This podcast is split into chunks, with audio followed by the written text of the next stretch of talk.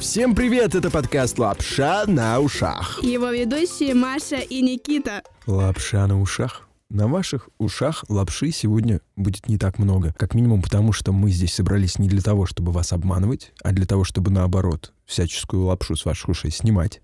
Что такое молоко, сегодня мы будем разбираться, потому что много-много всего непонятного с этим продуктом. Непонятно, Стоит ли его пить? Непонятно, какое молоко выбирать, непонятно, а переваривается оно, усваивается ли оно, и вообще необходимо ли оно нам. Непонятно, почему вообще человек пьет молоко животного, которое вообще-то его дает для того, чтобы вскармливать своих потом... потомство свое, да. Как-то так. Лучше расскажи мне, что ты думаешь о молоке? Пьешь ли ты молоко? Если да, то какое там как раз коровье, не коровье, там козье или альтернативное? Ой, да, конечно. Давай, расскажи Конечно, мне. козье попиваю молоко, и только его пью. У меня дома есть коза, и я ее даю. Мне нравится процесс, и мне нравится продукт. Но если честно, то молоко я, конечно, пью в меньшей степени, и в моем холодильнике этот продукт оказывается редко. Это происходит потому, что в какой-то момент в своей жизни я начал ловить э, в своей пищеварительной системе сигналы, которые говорили мне, чувак, выпил молока, немного пострадай. Э, Я испытывал острые, резкие боли. Иногда не всегда это было завязано на молоко. И сейчас его использую там, когда, например, заболел, и нужно, э, ну, или чувствую, что у меня начинает болеть горло, я там с медом его мешаю, и с маслом, там, ну, какие-то традиционные эти рецепты. В остальном молоко в моем холодильнике оказывается редко, и как-то я его достаточно сознательно исключил из своего рациона. Хотя остались молочные продукты, но это вообще другая вселенная, на мой взгляд, хотя, может быть, я ошибаюсь. Но об этом, наверное, сегодня будет лучше спросить у экспертов, которые будут с нами общаться. Но начать хотелось бы с истории Александры, о том, почему она исключила молоко из своего рациона раз и навсегда.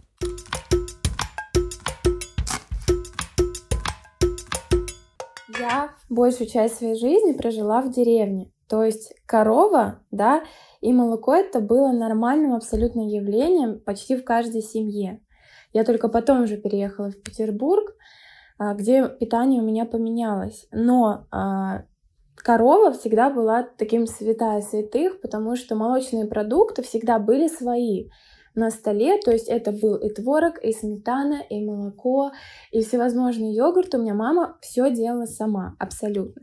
То есть там, чтобы подумать о том, что молоко это что-то плохое, да, что-то вредное для организма, вообще, ну, считалось невозможным. То есть как так? Но в определенный момент в моей жизни случилась аллергия, а именно три года назад я стала просыпаться с отеками глаз, губ и не понимала, откуда это все у меня появилось.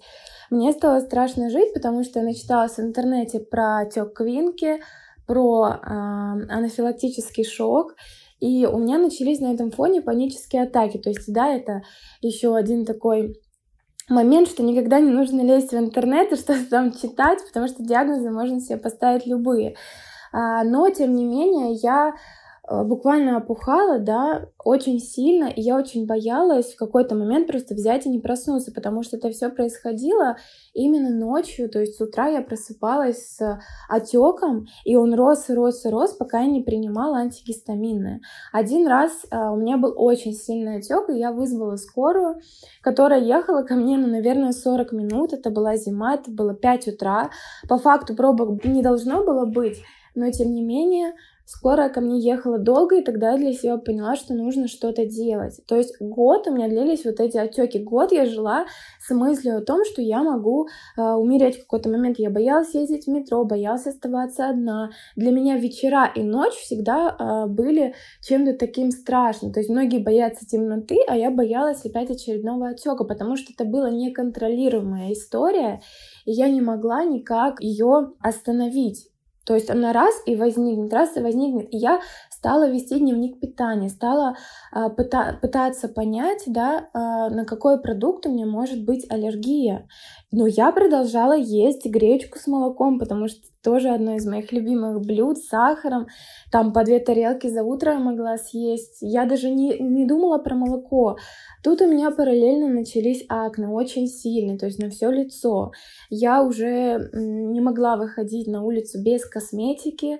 Это было ужасно, но я на тот момент работала в салоне красоты администратором, и, и косметолог мне а, там рекомендовала всякую историю, там пилинги и так далее, то есть не углубляясь а, в тему того, что может происходить в организме внутри вообще, да, и это сейчас уже, вот если сравнивать три года назад и сейчас, очень многие врачи делают упор на молочку, но три года назад, например, не было такого упора на молочку, то я прям сейчас четко осознаю. Я устала так жить, действительно устала так жить, я пошла, естественно, к кому? К врачам.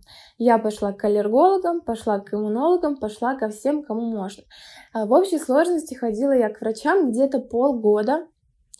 А, это были такие тщетные попытки что-то разузнать, потому что один врач отправлял меня к другому, другой к другому, а, второй к третьему и так далее. То есть ни один врач мне не смог толком сказать, что со мной происходит потому что все, что мне писали, да, в моей там карточке, это принимать антигистаминные и вызывать скорую, если будет ухудшение состояния. Но так я жить не хотела. И действительно, я уже думала, боже, ну что мне делать, как мне быть? И Инстаграм, э, хвала богам, что у нас есть, да, и там куча информации, я наткнулась на одного блогера, которая писала про молочку и глютен, и сахар, и, в принципе, про питание, и как оно влияет на наш организм, как оно вызывает аллергии. Я увидела информацию у нее и написала ей в директ, вот действительно прям с просьбой о помощи, я прям начала свое сообщение, я боюсь умереть. Она мне сразу ответила и сказала, Саша, посмотри диету базовую у меня в профиле, там есть начальный путь, по которому ты можешь пройти. Я перешла, увидела эту диету, у нее прям такой пост был в диете, было указано, что откажитесь от молока а, в первую очередь, да, от глютена, от а, сахара. Ну, в целом, да, когда я увидела слово молочка, в принципе, от всех молочных продуктов, а это не только для понимания молоко, да, которое стоит в холодильнике, а, творог и так далее, это еще и сухое молоко, лактоза, которая добавляется в шоколадки, в конфетки, а, даже в сушеной рыбе я как-то находила следы молока. То есть э, история с молочкой, она сейчас в большом количестве продуктов. И я поняла, что мне, не, мне нельзя допускать ни единого а, следа молочной продукции. То есть это и колбаса, естественно, сразу. То есть, ну, все жизненно меняется. И главный вопрос, а что теперь есть? Что теперь есть? Мне в такой ситуации, я, естественно, закрыла этот пост, думаю, нет, надо как-то э, что-то еще искать. Но потом у меня история с отеком и акне продолжилась, ухудшение состояния, я плохо спала, у меня панические атаки. В общем, я себя сама загнала в угол, что вот это э, таким стимулом стало для меня, прям стимулом очень жестким, опять вернуться к тому посту, снова его перечитать, наверное, через месяц и принять для себя решение окончательно, бесповоротно, что да, а, мне нужно попробовать.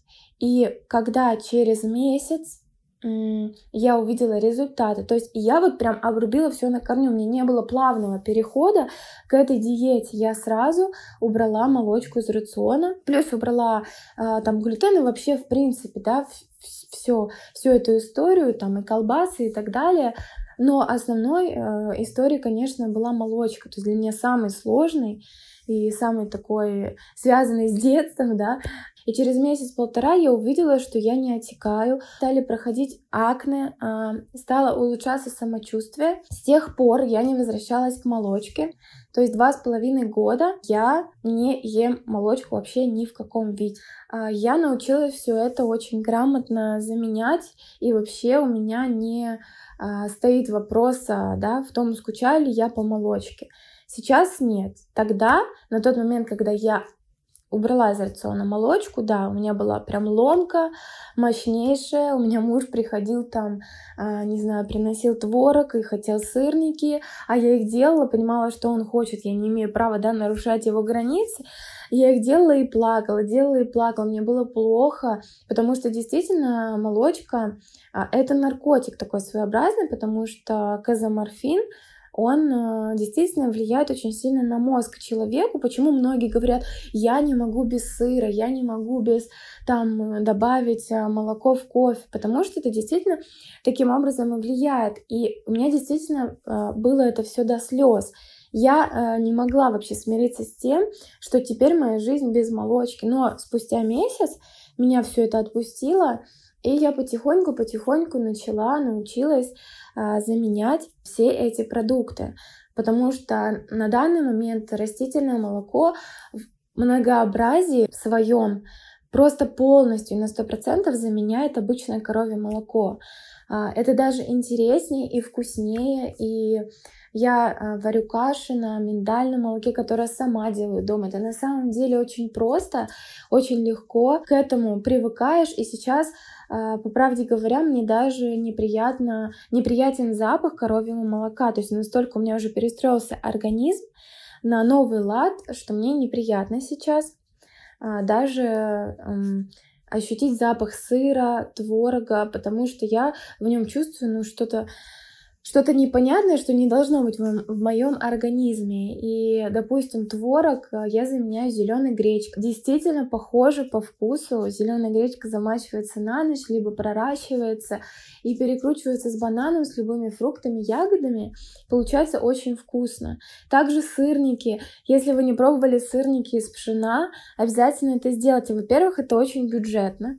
А, во-вторых, это действительно по вкусу настоящие сырники, потому что, казалось бы, да, удивительно, но сварив а, а, именно пшенную кашу, да, не путать с пшеничной, и добавив в нее сок лимона, молоко, подсластитель, в моем случае это сироп топинамбура, сделать такие шапочки, обвалять в рисовой муке, получается действительно настоящий сырник. И каша, да, обычная там пшеная, возможно, которая, которая надоела деткам, или они не могут ее есть, превращается в красивые сырники, ароматные, и это такая новая вариация, как покушать, например, кашу по утрам. Это очень полезно, очень вкусно. То есть, ну, здесь все, все делается, все заменяется абсолютно на 100%. Я понимаю прекрасно, что, например, если я поеду куда-нибудь, да, в Тоскану и захочу съесть их сыр, я его могу попробовать просто ради интереса но а, это будет маленький кусочек и просто ради того, чтобы удовлетворить свой интерес. Мне не будет, скорее всего, даже вкусно его есть, я просто его попробую, чтобы поставить для себя галочку. Я не скучаю по молочке. А, мне вкусно без нее, потому что сейчас можно воспроизвести даже сыр при э, желании. Я не могу представить, чтобы я снова начала есть молочку.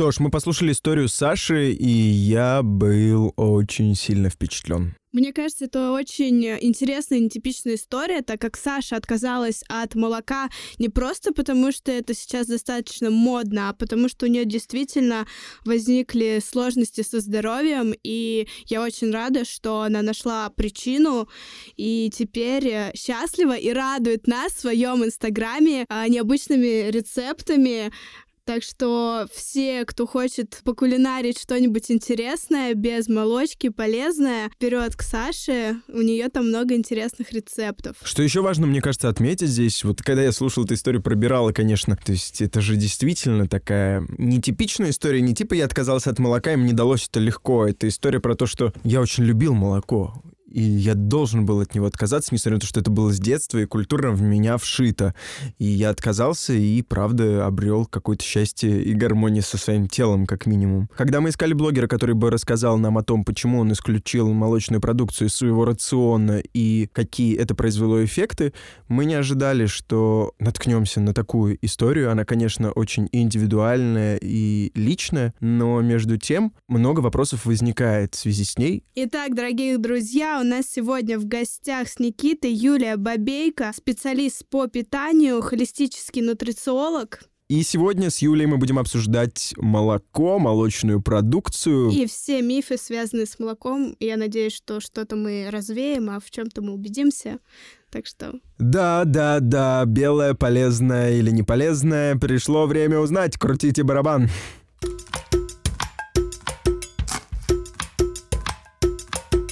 Когда Юль пришли, вы, собственно, мы с вами договорились о том, какой напиток можем вам предложить, вы выбрали кофе с молоком. И часто ли это в вашей жизни случается, что в кофе вы добавляете молоко, и вообще насколько это постоянный продукт в вашем рационе? На самом деле я не успела добавить, что молоко необходимо растительное, потому что вы убежали слишком рано. Но я уже не стала вас догонять. Вот, я человек не капризный, поэтому что принесли, то и выпила. Спасибо большое. А на самом деле, а, что касается добавления молока в кофе, вот на сегодня не существует какого-то однозначного мнения, которое бы говорило, что это однозначное зло или наоборот это хорошо. То есть есть разные мнения. Одно из них, что так как кофе вымывает, да, то есть э, минералы и в частности кальций, и чтобы избежать остеопороза, вот как, как бы одна из теорий добавления молока да, в кофе о том, что добавляя кальций в само молоко, ой, простите, добавляя молоко в кофе, ты тем самым компенсируешь вымывание кальция, которому способствует кофе. Но я как бы в эту теорию не очень верю в том плане, что кальций достаточно в рацион поступает из разных продуктов питания. И что вот чашка кофе, две чашки кофе, выпитого в день, как-то вы, вымоют тебе очень сильно кальций, ну, как бы это очень маловероятно. Но, однако же, вот такой вариант имеет место быть, что кофе как компенсатор вымывания кальция а, за счет кофеина. Да, и типа молоко работает как компенсатор. А вот вы сказали, что предпочли бы, если бы там оказались растительные вариации молока. Хотелось бы поговорить немного о них. Их сейчас на рынке появляется все больше и больше. Какие из них потенциально ближе по своим полезным свойствам и составу к э, реальному молоку? И что вы вообще думаете об этой тенденции изменения замены молока на растительные его варианты? Угу. Ну, начнем с того, что молоко, вот классическое коровье, да, к которому мы привыкли, и те напитки, которые есть а молоко, это диаметрально разные продукты. Вот просто по определению это разные продукты. То есть молоко, оно имеет в своем составе белки, жиры, углеводы, холестерины, какие-то витамины, то растительное, так называемое, ну, в кавычках молоко, да, назовем это правильный растительный напиток, оно просто про другое. Оно не содержит тех питательных веществ, которые содержит привычное коровье молоко. А для чего оно выпускается, для кого, да, вот кто потребители данных растительных напитков? Это люди, у которых есть э, непереносимость коровьего молока. Это люди, которые ведут э, вегетарианский или веганский стиль питания. Это люди, которые, в принципе, хотят минимизировать э, молочную, кисломолочную продукцию в своем рационе.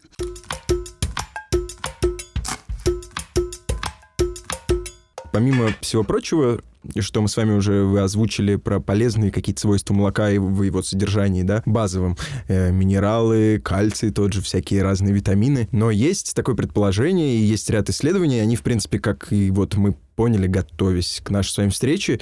Делятся, есть такие адепты, кто говорят, что молоко в целом безвредно и стоит его употреблять, а есть те, кто говорят, что оно может привести к ряду серьезных достаточно заболеваний, типа там туберкулеза, кишечной инфекции, даже рака. Все разные есть исследования, которые отчасти противоречивы или не противоречивы. Наверное, это лучше спросить у вас. Молоко на сегодня такой очень спорный, очень продукт. И то есть однозначного мнения, вот либо точно он полезен, либо точно вреден, вот именно молоко, не существует. Да? То есть вот сейчас в диетологии мы наблюдаем такие тренды, что она больше уходит в персонализацию, да, когда мы а, учитываем определенный образ жизни определенного человека, его статус здоровья, да, то есть и исходя из этого, также мы можем посмотреть результаты определенных анализов и вот обследуя такого человека, да, понимая, как он себя сейчас чувствует, мы можем подобрать для него а не только молоко, а вообще любой тип питания. То есть вот про персонализацию, да, про индивидуализацию. Поэтому молоко на сегодня, оно не имеет однозначно черного либо белого цвета. Все очень сильно индивидуально. Если говорить про как таковую его пользу, то здесь все-таки больше мнение склоняется о том, что а, польза, она минимальна от молока, именно от молока. То есть, То есть да. другие молочные продукты скорее здесь интересны. Да, в этом, в именно кисломолочные продукты, да, не за счет процесса ферментации, они более полезны для человека. То есть за счет того, что они вот проходит этот процесс ферментации за счет добавления а, микроорганизмов, дрожжей, да, продукт вида изменяется по своему составу, тот же самый творог, кефир, сметана, сыр. То есть они считаются вот в а, сравнении с обычным молоком наиболее полезными. Вот. А само по себе молоко, ну, что она содержит? Да, она содержит белки, жиры, углеводы, холестерин, как я уже сказала, и а, как таковых витаминов в большом количестве там нет. То есть все эти витамины мы совершенно спокойно можем получить из других продуктов а, в нашем рационе питания. Вот. А, с точки зрения негативного влияния именно молока, есть такой очень интересный момент, называется он инсулиноподобный фактор роста, ИФР. А молоко и, в принципе, вся кисломолочная продукция в том числе, но молоко просто в особенности, да, оно а, обладает следующим действием. Вообще любой продукт, не только молочка, имеет несколько категорий, да, это категория, которая делится на нутритивную плотность, на а, содержание гликемического индекса, инсулинового индекса и гликемической нагрузки. Вот у всей молочной кисломолочной продукции очень высокий инсулиновый индекс. Вот тот самый инсулиноподобный фактор роста. Вот здесь остановимся. Такая терминология, которая, может быть, и она отчасти мне не знакома. Вот про инсулиновый индекс индекс, правильно? Ведь э, получается, как я себе это представляю, это значит, что при употреблении молока у меня в крови резким образом подскакивает инсулин, и это условно там не подходит явно для тех людей, у которых э, там, диабет, например, да, или потенциальные какие-то подобного рода заболевания. Да, давайте даже вот возьмем людей, у которых нет э, диабета, да, там, или даже инсулинорезистентности, это некое такое состояние ведущее, да, предиабетическое, скажем. Вот возьмем обычных людей. То есть как действует вот молоко, когда мы его употребляем, да, вот что происходит. Вот мы выпили стакан молока, у нас пошла глюкоза, так называемый сахар крови, и наша поджелудочная железа вырабатывает компенсаторно э, гормон инсулин, да, этот гормон, который вырабатывается островками Лангерганса в нашей поджелудочной железе. Вот, вот такая история. Сейчас мы уже совсем утонем в этих островках и ничего. Все очень просто. Вот этот а, гормон инсулин, его вырабатывается очень много в ответ на употребление молочной кисломолочной продукции. То есть для здорового человека, да, который употребляет два раза в неделю по одному стакану молока, ничего критичного в этом состоянии абсолютно нету. Давайте объясним нашим слушателям, что такое гормон инсулин, да, чтобы было понимание. Гормон инсулин, а, у него эволюционная задача давать рост всему в нашем теле. То есть это гормон, который, а, скажем так, дает сигнал расти жировым клеткам, дает сигнал, в принципе, роста и накопления в нашем теле. И вот если для ребенка сигнал роста для ребеночка это хорошо, то для взрослого человека как бы же нежелательно, да, то есть во взрослом возрасте. Что а, происходит? Молочная продукция, она обладает низким гликемическим индексом, но высоким инсулиновым индексом. И если у человека есть, а, вот как вы уже сказали, да, там, возможно, сахарный диабет второго типа или предшествующее состояние этой болезни, так называемая инсулинорезистентность, или есть какие-то другие состояния, которые нежелательны, чтобы инсулин повышался. Да? Вот таким людям а, стоит обратить внимание на то, какое количество молока и они, молочной продукции. И молочной продукции, да, они употребляют в своем рационе питания. Возможно, имеет смысл уменьшить это количество. То есть желательно, конечно же, этот момент персонализированно обсуждать с врачом. Смотрите, а, для человек, как, у которого нет противопоказаний для употребления такой продукции, да, молочной, кисломолочной, я все равно не рекомендую употреблять продукцию во второй половине дня и особенно на ночь глядя. Почему? Чем это чревато? А, любые действия в нашем организме, они происходят под влиянием гормональных процессов. И гормональные процессы, они зависят от того, что мы едим, какой образ жизни мы ведем, ну и так далее. И вот когда мы едим а, к примеру, вечером там 8 часов а, творог, примеру, со сметанкой, то мы даем... Я люблю так делать. То мы даем повод нашей поджелудочной железе, да, безусловно, вырабатывать очень много гормона инсулин. То есть задача, смотрите, с 12 до часу ночи у нас очень активен гормон роста. И вот именно в этот период времени он способствует процессу жиросжигания, жиросжигания в нашем теле. За этот короткий промежуток времени он работает вот буквально всего лишь один час. Он способен сжечь, сжечь до 200 грамм чистого этого жира. Поверьте, это очень много. И вот когда мы на ночь глядя с вами поели творожок со сметанкой, то мы дали а, сигнал роста для гормона инсулин, который действует блокирующим образом на гормон роста, понимаете? Мгм. То есть он его подавляет. И таким образом жиры эти самые не сжигаются, А, которые могли бы верно. сжечься. Да, бинго. И что мы видим в отражении зеркала? Я уже понимаю, что делает молоко практически с нами. То есть мы понимаем, да, что молоко а, и вся кисломолочная продукция, она ведет к накоплению вот той самой межклеточной жидкости. И это мы видим на нашем прекрасном женском теле как проявление чего? Да, отек. Отеков, целлюлита, да, это вот застой. Поэтому моя Ну, рекомендация... подождите, а так вот мы про прекрасный пол поговорили, на мужчин наверняка это действует примерно так же. Нет? Но у мужчин в силу строения их жировой ткани вы, а, скажем так, лишены этой опции, да, как наличие Целлюлита, целлюлита. Да. да. У мужчин это может проявляться, ну, в принципе, какой-то отечностью, да, вот одутловатостью. Там вот по кольцу можно очень понять, по пальцам рук, ног, лодыжек, да. Вот это может оттекать, если человек, особенно там вечером пришел с работы, а, булку хлеба и сверху литра молока запил, да, вот я сейчас говорю про мужской пол, вот, как следствие он может ощутить это именно в качестве отечности.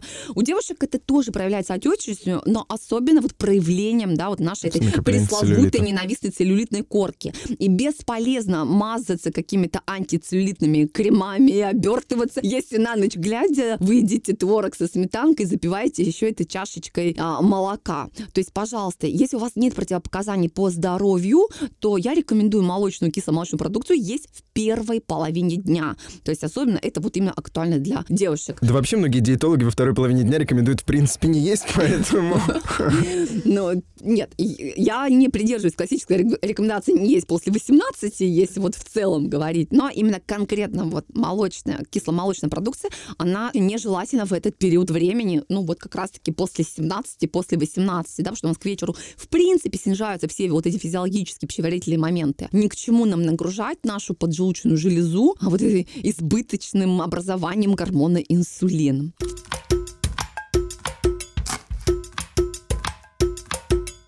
Я предлагаю вернуться к вопросу о а, лактозе. Миф ли то, что дети способны еще усваивать лактозу, а после какого-то возраста эта способность теряется? И давайте как будто для пятилеток объясняем, что такое лактоза, потому что я уже немного запутался во всех этих Терминологии, гликемических индексах, э, инсулинорезистентности, гормонах и всем прочем. Зато сколько новых слов вы узнали. Да, Представляете, слов точно ваш много. словарный запас за Пополняется. сегодняшний Научиться бы еще и грамотно и уместно использовать, да. Так, да, что такое лактоза? Да, вот очень простым обывательским языком. Это молочный сахар.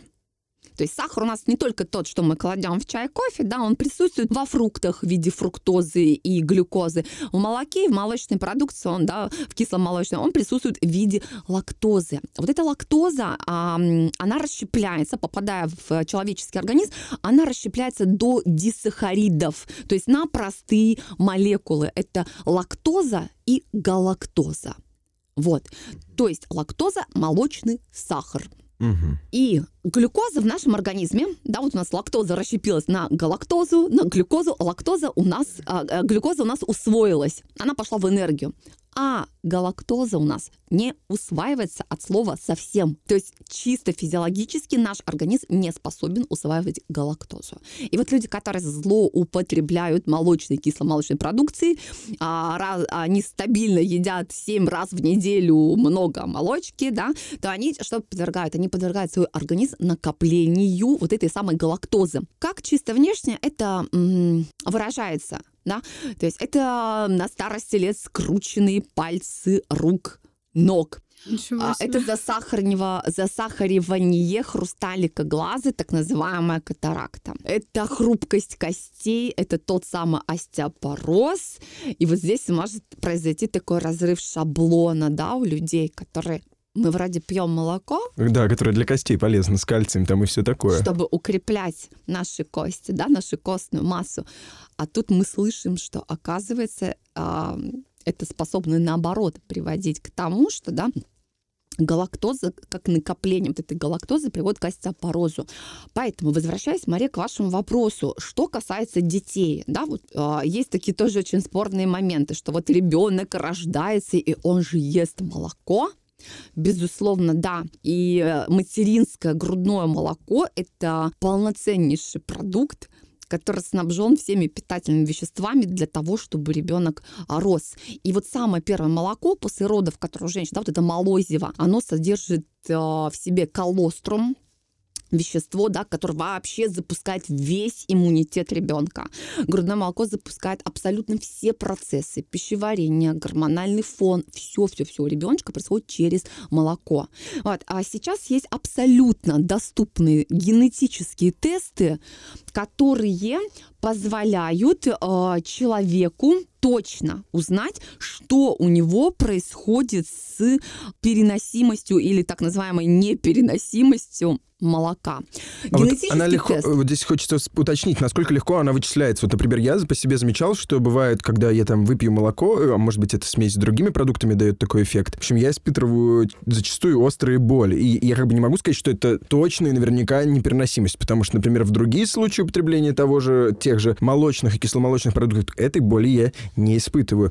И вот здесь становится интересно. Человек, у которого, например, непереносимость лактозы или какие-то проблемы с ней вообще существенные, он-то точно наверняка знает, даже если не ходил, например, к врачам или нет. Да, есть генетические тесты, которые позволяют нам определить, а что же с переносимостью у молока, насколько а, вот эта лактоза может расщепляться в организме конкретного человека. И вот давайте расскажем, что такое генетический тест. Он делается очень просто, он делается один раз в жизни, стоит абсолютно доступных денег, делается сейчас в любой абсолютно лаборатории. В чем его суть? Выявить, насколько индивидуальный конкретный организм способен расщеплять вот эту самую лактозу. По итогу теста выдается результат, который содержит три а, типа непереносимости.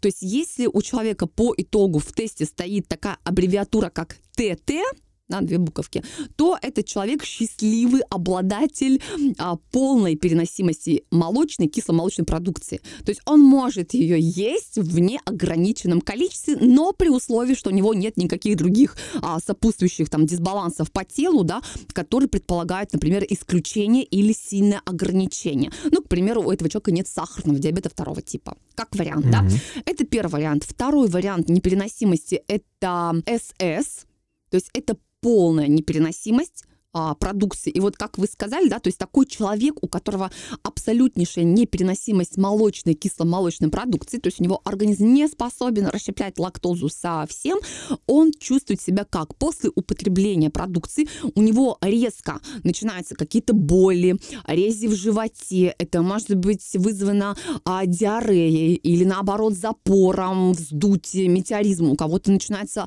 а, сильные головные боли, то есть со стороны тела происходит происходят очень такие а, явные да, признаки, которые говорят, что такой, этот продукт не подходит конкретному человеку. И третий тип по генетическому тесту, это СТ, но СТ, да, а, это показатель того, что человек может изредка употреблять эти, эти продукты, то есть его организм способен как-то с этим справляться, как-то расщеплять лактозу. И вот смотрите, какой интересный нюанс. Генетические тесты это все, конечно же, хорошо. Но я как специалист, который работает не только с результатами анализов, но и обязательно учитываю симптоматику человека, то, как он себя чувствует. Это очень важно, потому что тело, а, оно говорит с нами. Да, любые вот эти проявления со стороны тела мы можем и должны учитывать. И мы можем видеть по результатам теста, что у человека нормальная переносимость, да, к примеру, у него СТ, он может изредка редко есть эту молочную, кисломолочную продукцию, но когда он ее фактически употребляет, то он чувствует негативные последствия со стороны тела. И тут стоит вопрос, а что нам важнее, результаты генетического теста или все-таки же симптоматика? То да? есть, получается, он едва ли не бесполезен, просто нужно слушать себя тогда, получается, или как? Пожалуйста, да, то есть просто тест, он для тех людей, кто хочет вот прям а, документально, да, что называется, удостовериться в том, что ему а, реально продукция подходит или не подходит, подходит или изредка подходит. А, проведите элиминацию, элиминационную диету. То есть элиминация – это когда мы исключаем а, молочную, кисломолочную продукцию из нашего рациона питания на 21 день. То есть абсолютно Так можно и привычку выработать за это время. Практически, да, можно сказать. А, Ну, есть рекомендации две недели, но я все же рекомендую 21 день. Делается все очень просто. Вы убираете всю молочную, кисломолочную продукцию и даже сливочное масло из своего рациона питания. Выписываете а, заметки телефона на бумагу, куда вам удобно, те симптомы, которые вас беспокоят со стороны органов пищеварения. Когда закончится эксперимент, откройте ваши заметки, куда вы выписали беспокоящие вас симптомы, и для себя отметьте галочкой, что у вас ушло вообще в качестве проявления, например, да, или что уменьшилось, например, если было сильное высыпание, акне, а они у вас, к примеру, за 21 уменьшились. То есть это очень явный маркер, что вам молочная, кисломолочная продукция не подходит. Вот путь элиминации – это абсолютно бесплатный, доступный метод для любого человека. Пожалуйста, пользуйтесь и благодарите меня если потом. мы идем вот этим вот путем, то мы в один день сразу вот отказываемся от всего или постепенно убираем? А здесь уже как вам удобно психологически. То есть есть люди, которым, а, знаете, вот как курильщики, они бросают курить Ой, на каждой знаем. сигарете. Да, да, да, абсолютно на каждый. Каждый день. Вот, вот, вот. Вот здесь а, то же самое. Если человеку проще, с глаз долой и сердце вон, да, то есть одним днем убираемся. А, Если вам сложно, то там убирайте постепенно. Но отчет 21 дня у вас начинается именно ровно От с того момента, как Мгм. вы полностью отказались от всей молочной, кисломолочной продукции. Вот экс- эксперимент ровно от этого дня у нас отчитывается. Пожалуйста, проведите и для себя потом решите. Хотите, подтвердите это лабораторными генетическими тестами.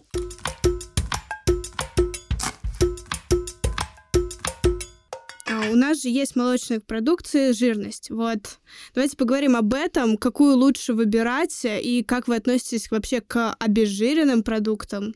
Вот, я здесь тоже хочу так свою историю вплести. Мне однажды на уроке химии у нас была такая молодая учительница химии, которая вместо того, чтобы мы были гуманитарный класс, и мы по этой причине, ну, не очень любили, интересовались химией, если быть честными. И поэтому она вынуждена была рассказывать девочкам про колготки, про то, из чего они делаются, и про молоко в том числе рассказывала. И вот она такая говорит, мол, оптимальный творог 5%, потому что, говорит, при всех других случаях, там, при 9 слишком жирно, при меньших, там, вымываются все основные компоненты. Я вот даже не знаю, верить ей и- ее истории или нет, и что вообще с жирностью продуктов и как это устроено, хочется у вас узнать. Да, Юля, расскажите нам. Да, про жирность продуктов. Вот если у человека нет а, проблем с избыточной массой тела, он не находится на какой-то диетотерапии, да, по стратегии, которая направлена на похудение, то здесь оптимально считается жирность молока, там, 3,5%. А если же человек находится на процессе уменьшения массы тела, да, то есть на похудении, то оптимальным считается там, ну, 1,8-2%. Это что касается молока. Если мы говорим про творог, то вот как раз-таки 2 5% оптимально. Выше не нужно, то есть это именно при похудении. Если у человека нет такой задачи похудеть, у него все хорошо с массой тела, то молоко в любом случае я рекомендую употреблять, ну, максимум 3,5% жирности, творог максимум 9%. Потому что есть творог и 18%, но это уже прям очень жирно. Сметана, ну, у нас самая минимальная, это 10%. Вот она как бы подходит и для тех, кто на стратегии какой-то по похудению находится, и для тех, кому это не нужно, 10, ну, максимум 15 для тех, кто не худеет. Потому что все, что там 30, это уже по сути сливки. Что касается обезжиренных продуктов, на самом деле это такой маркетинговый ход, который производители в свое время придумали для того, чтобы вот привлечь категорию как раз-таки худеющих людей. Надо понимать, что э, жир который в продуктах, ну, в молочных, да, он а, простите, не жир, а кальций в молочке, он усваивается при наличии жира в продукте. То есть если этого жира в продукте, в твороге том же самом нет, то кальций, ну, в лучшем случае, он проходит транзитом через наш организм, и все. И никакой пользы мы от него не получаем. Поэтому в любом... И с другими, э, ну, и вообще у меня просто есть такой стереотип, и, наверное, не только у меня, что вот эти обезжиренные продукты, у которых понижена жирность, степень ее, они вообще в целом меньше содержат куда каких-то вот этих полезных, компонентов ферментов, да, компонентов. компонентов. Ну да, они не содержат а, так называемых правильных жиров, да, они не содержат ну, никакой пользы. Поэтому мы берем вот, ну, минимальную вот эту жирность творога 1,8. То есть э, опускаться еще ниже а, смысла нет. То есть если вы хотите получить пользу от творога, да, вот ориентируйтесь на такие показатели жирности. Потому что все остальное это про маркетинговый ход, и, как правило, туда, ну, в творог добавляется какое-нибудь пальмовое масло, что-нибудь такое нехорошее для того, чтобы вот придать еще какой-то товарный вид, да, и калорийность продукту. Поэтому обезжиренное нет, а вот минимальная калорийность, да.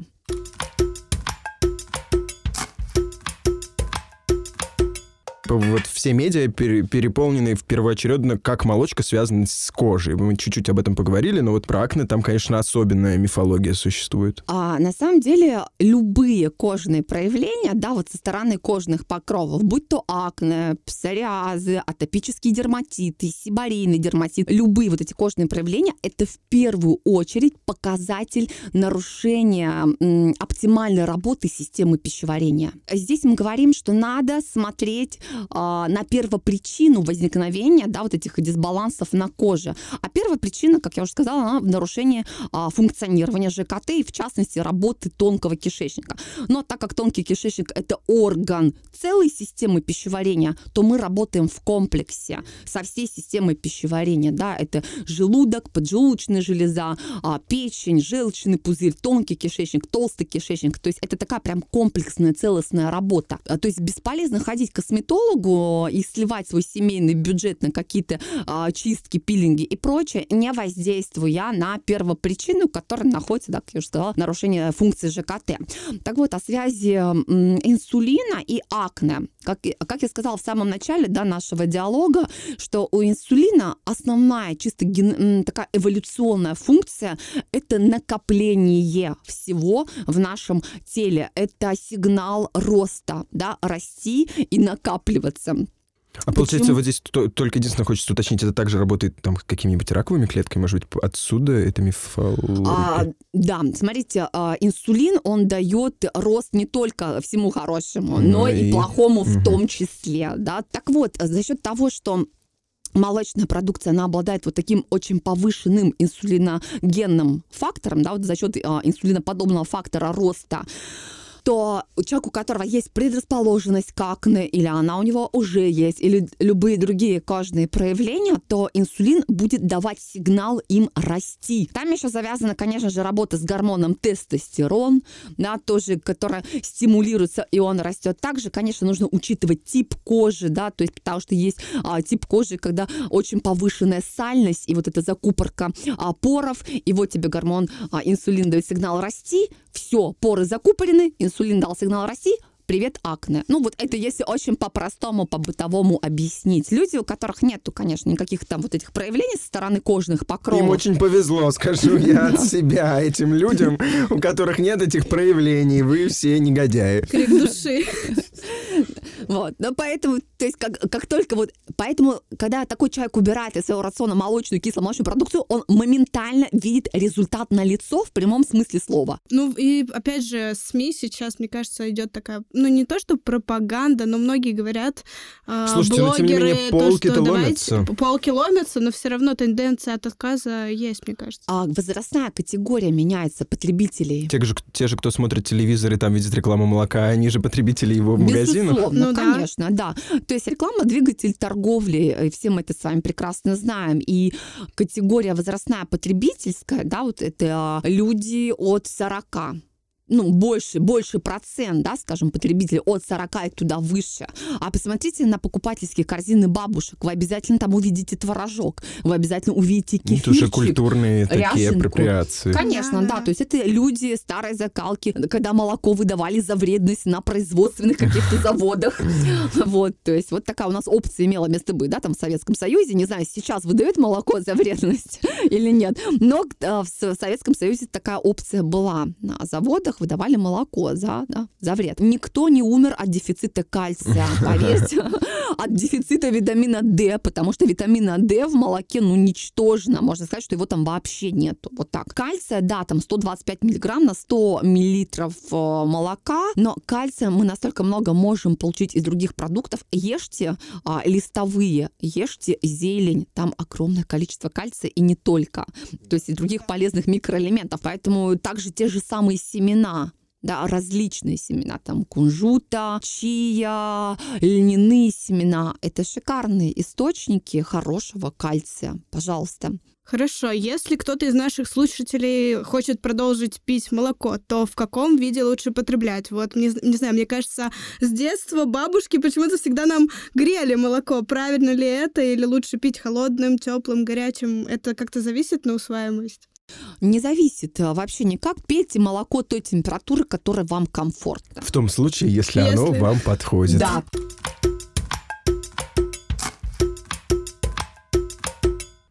Никит, мне кажется, тебе пора заводить э, словарик. Знаешь, как в школе раньше на английском языке мы, за, мы заводили словарики, записывали слова.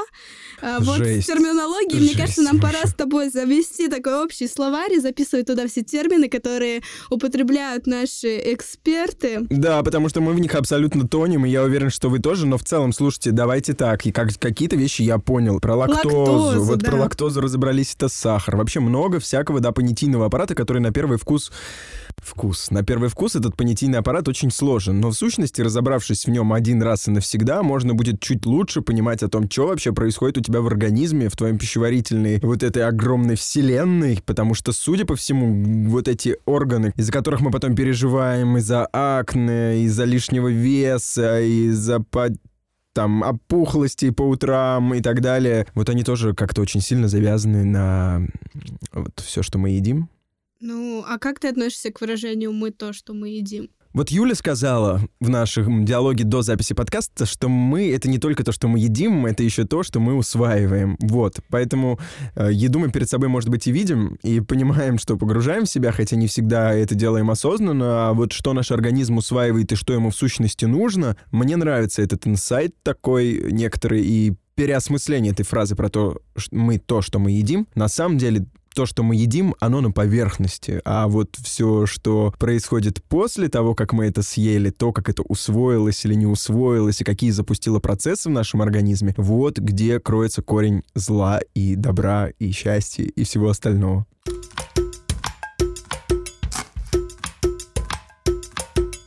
Мне кажется, каждый из нас, заходя в магазин, удивляется разнообразию прилавка с молочной продукцией. На нем просто десятки различных наименований и брендов. Но у молока есть и совершенно другая жизнь, скрытая от наших глаз. Вот о ней бы я и хотела узнать поподробнее. Например, о том, как живут коровы 21 века, что они едят, кто их кормит, кто за ними ухаживает. Об этом Никита побеседовал с Марией Жебет, главным редактором Milk News и директором по связям с госорганами Национального союза производителей молока.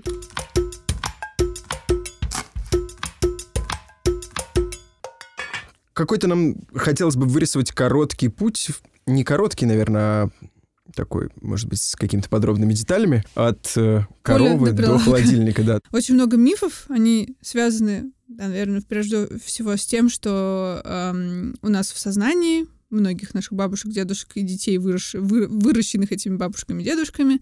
Молочная отрасль — это когда у тебя коровы гуляют по улицам, ты пошел в магазин, встретил по дороге стадо. Ну, как бы так не бывает в промышленном производстве. Это то, иной уклад, который сейчас уже отмирает. У нас а, вольный выпас коровок на лужках, он остался точечно в каких-то в Поволжье, там, в Сибири, в каких-то хозяйствах, но в целом вот эти колхозы, которые были собраны из э, скота граждан по сараям и организовались, вот такой истории больше нет. Это бизнес, это очень дорогой скот, никто не позволит ему гулять по улицам, э, никто не позволит ему есть, что попало, что он найдет во вражике, пожевать полынь, чтобы молоко было горькое. Нет, это очень большие деньги. Э, на каждую корову нужно 2 гектара земли, чтобы запасать ей корм. Поэтому фермы не находятся рядом с городами, потому что если это будет в Московской области, молоко ваше будет золотым. Здесь очень дорогая земля. Это все удалено от городов максимально. потому что нужны большие пространства для выращивания кормов, и без этого ты не конкурентоспособен. И сейчас э, ферма выглядит да, совершенно иначе. Это скот, купленный чаще всего за рубежом, иногда в России, там он стоит 200 тысяч рублей за голову, например. И стандартная ферма — это 1200 голов. То есть вы можете представить себе с какие-то деньги построить ферму, чтобы на промышленных рельсах производить молоко и сдавать его на завод. Соответственно, отдельно скотоместо роботизированное, там тоже где-то около 600 тысяч стоят постройки, там дополнительное оборудование и так далее. Это все гигантские деньги, никто не будет рисковать здоровьем своих животных, никто не будет э, терять свои деньги на том, чтобы кто-то посмотрел, как классно коровы гуляют по улицам. Есть две основных претензии, да, которые сейчас экоактивисты и люди, которые как-то борются и работают с топиком, связанным с животными. Mm-hmm. И это экологичность, да, производства из-за того, что необходимо вот те самые бесконечное количество земель, корма и так далее, о котором вы сказали. И второе — это вот такое не самое... Гуманное? Не самое гуманное отношение к животным. А, ну, возможно, э, какие-нибудь э, дискредитационные ролики в сети всегда можно найти, но это тоже нужно понимать, что животное, которое испытывает стресс, меньше дает молока ты покупаешь э, животное за 200 тысяч рублей, везешь его в, там, на самолетах или на корабле из э, Европы для того, чтобы здесь издеваться над ним, чтобы он здесь давал молока, но в этом нет никакой логики. Это как бы прежде всего бизнес. Молоко корова дает много. На европейском уровне у нас есть отличные хозяйства, которые превосходят многие э, европейские фермы по своим показателям, по продуктивности. И корова будет давать молоко максимум своих возможностей только тогда, когда у нее будет соблюдены самые комфортные условия. То есть не будет людей, там никто не ходит, там нет никаких толп, там есть два человека, которые за ними следят. Это большие такие дома, в которых есть автоматическая система уборки полов, автоматический робот, он э, приводит, подталкивает им э, корм, он ездит по коридорчикам, где насыпан их корм, и подталкивает, чтобы это было ближе. Где есть чесалки, где есть вентиляция, где тихо, кто-то включает музыку, и считаю, что так вкуснее. Ну, в основном там просто тихо, свежо, все постоянно убирается, и постоянно есть еда. Хочешь, ты полежал, хочешь, вышел за свой домик, погулял там на травке. А когда им хочется доиться, ну, все по часам происходит, если это, например, система параллели карусель, то есть это, например, они идут из своего домика в отдельное помещение, где стоит э, автоматизированная система доения, специальный человек под, обмывает им вымя, подключает систему, молоко по трубкам сразу же охлаждается и уходит в танк. Здесь нет контакта с воздухом, и это молоко сразу же охлаждается. В этом, собственно, залог его чистоты и долгого хранения. То есть там нет, никто не бегает за ними, никто на них не кричит, никто их не бьет, потому что как только ты делаешь что-то некомфортное для коровы, ты теряешь свои деньги. Поэтому у всех главная цель — это как бы обеспечить суперкомфорт для своих животных, которых ты вбухал такие деньги. В целом это вообще диссонирует очень с вот этим маркетинговым, да, подачей все-таки бабушки в деревне, которая разливает. Ну, это игра на наших ассоциациях стереотипах. И стереотипах, да, вшитых. В этом смысле можно сказать, что вот эти рынки, которые еще остались, да, которые мы можем там встретить где-то, передвигаясь по России, по трассам и так далее, они уж не столь безопасные. Вот эта наша мифология о бабушкином парном молочке, она скорее должна быть под запретом. Во-первых, э, люди, которые продают на фермах, на ярмарках, они тоже должны быть очень большой комплект документов, чтобы они могли это делать. В принципе, это легко найти на том же Мелкнюсе, там, документы для торговли молоком. Это вот такой список. Все ветеринарные справки, они все должны быть у этих людей, кто продает вам это сырое молоко. Я уверена, во-вторых, что среди них есть действительно там люди, которые любят свою корову, все моют, соблюдают все ветеринарные требования, и там есть хорошие продукты. Если вы всю жизнь, там, 20 лет покупаете у этого фермера и кипятите молоко, прежде чем его выпить, и вас устраивает качество этих молочных продуктов, то, наверное, а, это можно делать. Но если вы городской житель, который ничего в этом не понимает и случайно проезжал мимо, и тут нам на улице тебе подошла бабуля и говорит, вот, милок, купи молочка, ну, как бы нужно оценивать все риски. Если вы готовы, то welcome.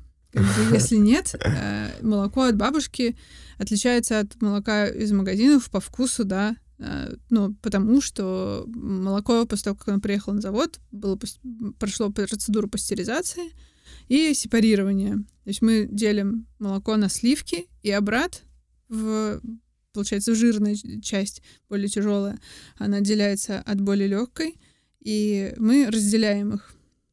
Для чего? Для того, чтобы сделать молоко, которое вы хотите. Хотите вы 3,2, мы смешиваем в определенной пропорции, чтобы было 3,2.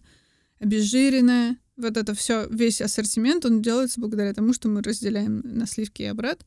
А вот э, это же не есть процесс, я так подозреваю, пастеризации. Сама пастеризация, что мы, под... что Пастеризация — это нагревание молока от 70 до 90 градусов а, на какое-то время. Там остаются витамины, остается часть бактерий. Поэтому если вы оставите Э, свое молоко пастеризованное открытым в холодильнике или просто на столе, в него попадут бактерии, и от того, как, какие бактерии попадут, собственно, будет зависеть результат. Это сквасится, это будет горчить или так далее. Второй более современный способ, э, самый современный, наверное, самый популярный сейчас для молока длительного хранения, это ультрапастеризация. Это шоковое нагревание до 120 градусов за несколько секунд, шоковое сразу охлаждение. Это позволяет убрать э, микрофлору, которая может привести к порче, но при этом сохранить там большая часть витаминов, например. А больше ли в этом смысле, как много молоко теряет вот от этой процедуры? А, ну, теряет, но мы как бы должны помнить, что мы молоко не для витаминов пьем, да, мы все-таки там апельсин, наверное, будем есть с киви, если хотим витамин С получить. А, все-таки молоко и молочные продукты это в первую очередь источник белка и кальция. Белок кальция при температуре никак не погибает, ничего с ним не происходит. Третий способ — это стерилизация.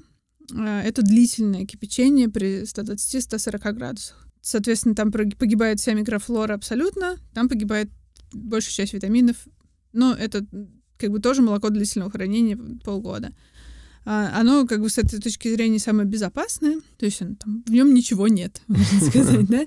Сейчас в основном люди предпочитают все-таки ультрапастеризацию, потому что это самый современный способ, и в нем остается больше витаминов все. А вот здесь тогда разберемся на прилавке. Вот как раз хотелось задать вопрос по поводу вот этого молока, которое чудо может, чудом может стоять полгода ну, и еще вот и не в холодильнике. Стерилизованное, ультрапастеризованное молоко — это то молоко, которое стоит вне холодильника очень долго. Оно может долго простоять в если оно не открыто. Молоко само по себе, оно ничем не отличается. Да, у нас есть предрассудки по поводу молока длительного срока хранения. Это один из самых частых мифов, что люди боятся пить ультрапастеризованное молоко.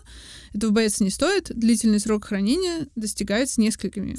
Это несколько факторов играют тут роль. Это качество молока, то есть оно было чистое, в него ничего не попало на этапе производства и доения, ничего не попало на заводе. Э, нет никакого контакта с людьми, нет никакого контакта с воздухом, и длительное шоковое, ну, вернее, шоковое нагревание, шоковое охлаждение. Потом ты в асептическую упаковку, где нет никаких бактерий, автоматизир... на автоматизированной линии разливаешь это молоко, также без воздуха и без человека. И благодаря тому, что там просто нет никакой микрофлоры, оно может храниться долго. Собственно, там, принцип заготовки компотов примерно такой же, да, ну, там есть сахар, окей, в молоке есть лактоза.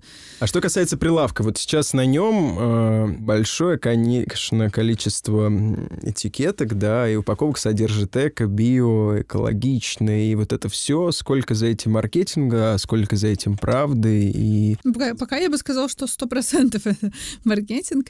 Ну, то есть, ладно, окей, а, безусловно, есть компании на этом рынке, которые которые соблюдают нормы, и там той же Канивы есть, например, ферма, где коров лечат гомеопатией, потому что это вот для органик фермы, и они не применяют э, лекарства. Но эм, сейчас законодательство в этой области, оно только проходит этап становления в России. Вот эти все органики, зеленые бренды и так далее.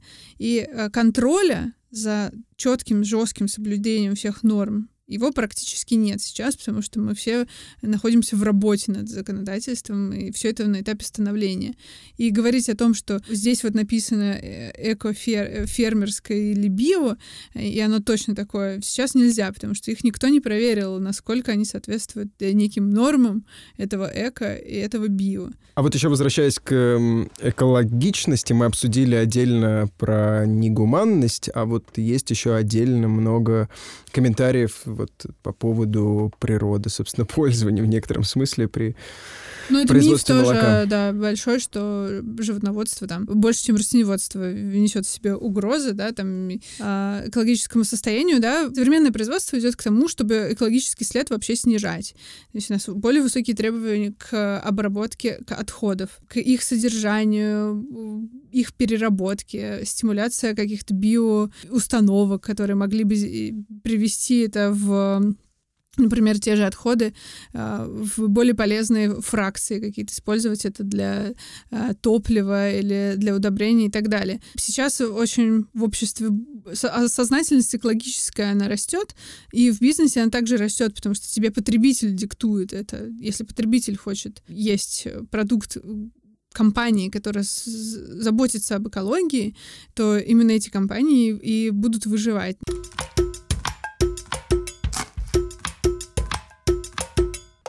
Есть продукты, с которыми все понятно. Это бананы.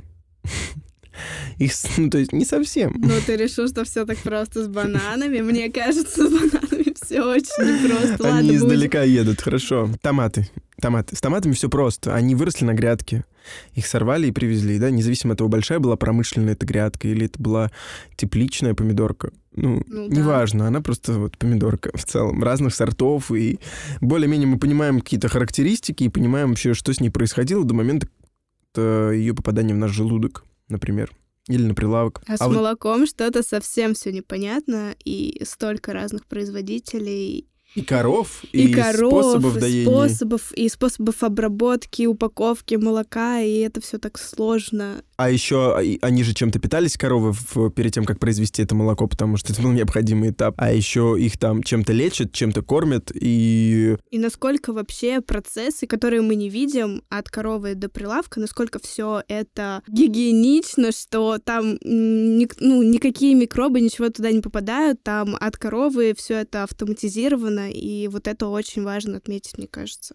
Общаясь с Марией, я был немного удивлен тому, как, э, казалось бы, эта картина вполне естественна для 2020 года, и те масштабы, и те объемы молочной продукции, которые есть на полках, как-то намекают о том, что эта отрасль достаточно и богато развита в России. Но почему-то я не знал, что так много технологий проникло на молочное производство. Да, для меня тоже было удивительно, что кор- с коровами так бережно обращаются, а про то, что их лечат гомеопатией на некоторых фермах, для меня было просто ну, что-то очень-очень удивительное. Буквально как в Индии, такое священное Да, животное. получается, что действительно так, но иначе, получается, она не будет приносить прибыль, если плохо обращаться с животным. Кто бы знал, что молоко убежало. Ну, у меня молоко убежало однозначно, потому что э, так много всего нужно еще и усвоить за раз, как говорится, а не у всех усваивается лактоза, что, что говорится. Вот в этом выпуске мы успели пообщаться и с диетологом, И с производителем молока, и даже с блогером, которая рассказала нам свою непростую историю про молоко. Да, мы не знаем, войдет ли это в выпуск, но мы действительно с Никитой попытались поэкспериментировать и продержаться месяц без молока, без молочной продукции. У нас, правда, не очень получилось. Я вот утро начал с трех йогуртов, потому что ничего ближе, чем один магазин который производит неплохую молочную продукцию, у меня не нашлось, а может и плохую, не знаю. А Ну, у меня были нравится. сырнички, так что я тоже в банде.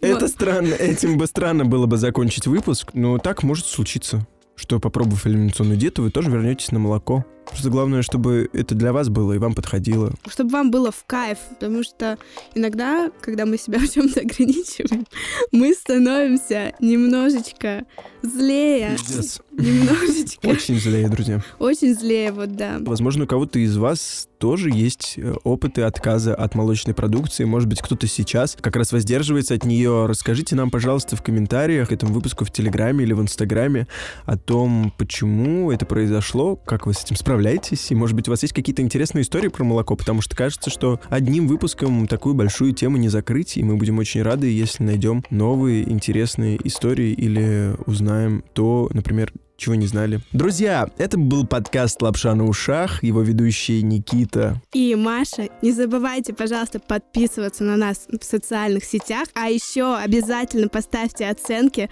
э, нам С этого с подкаста комментариями. с комментариями на любой площадке, на которой вы нас сейчас слушаете. Нам очень важна обратная связь. Короче, всем пис, йоу, йоу, будьте здоровы, живите богато, вкусно питайтесь, пейте молоко.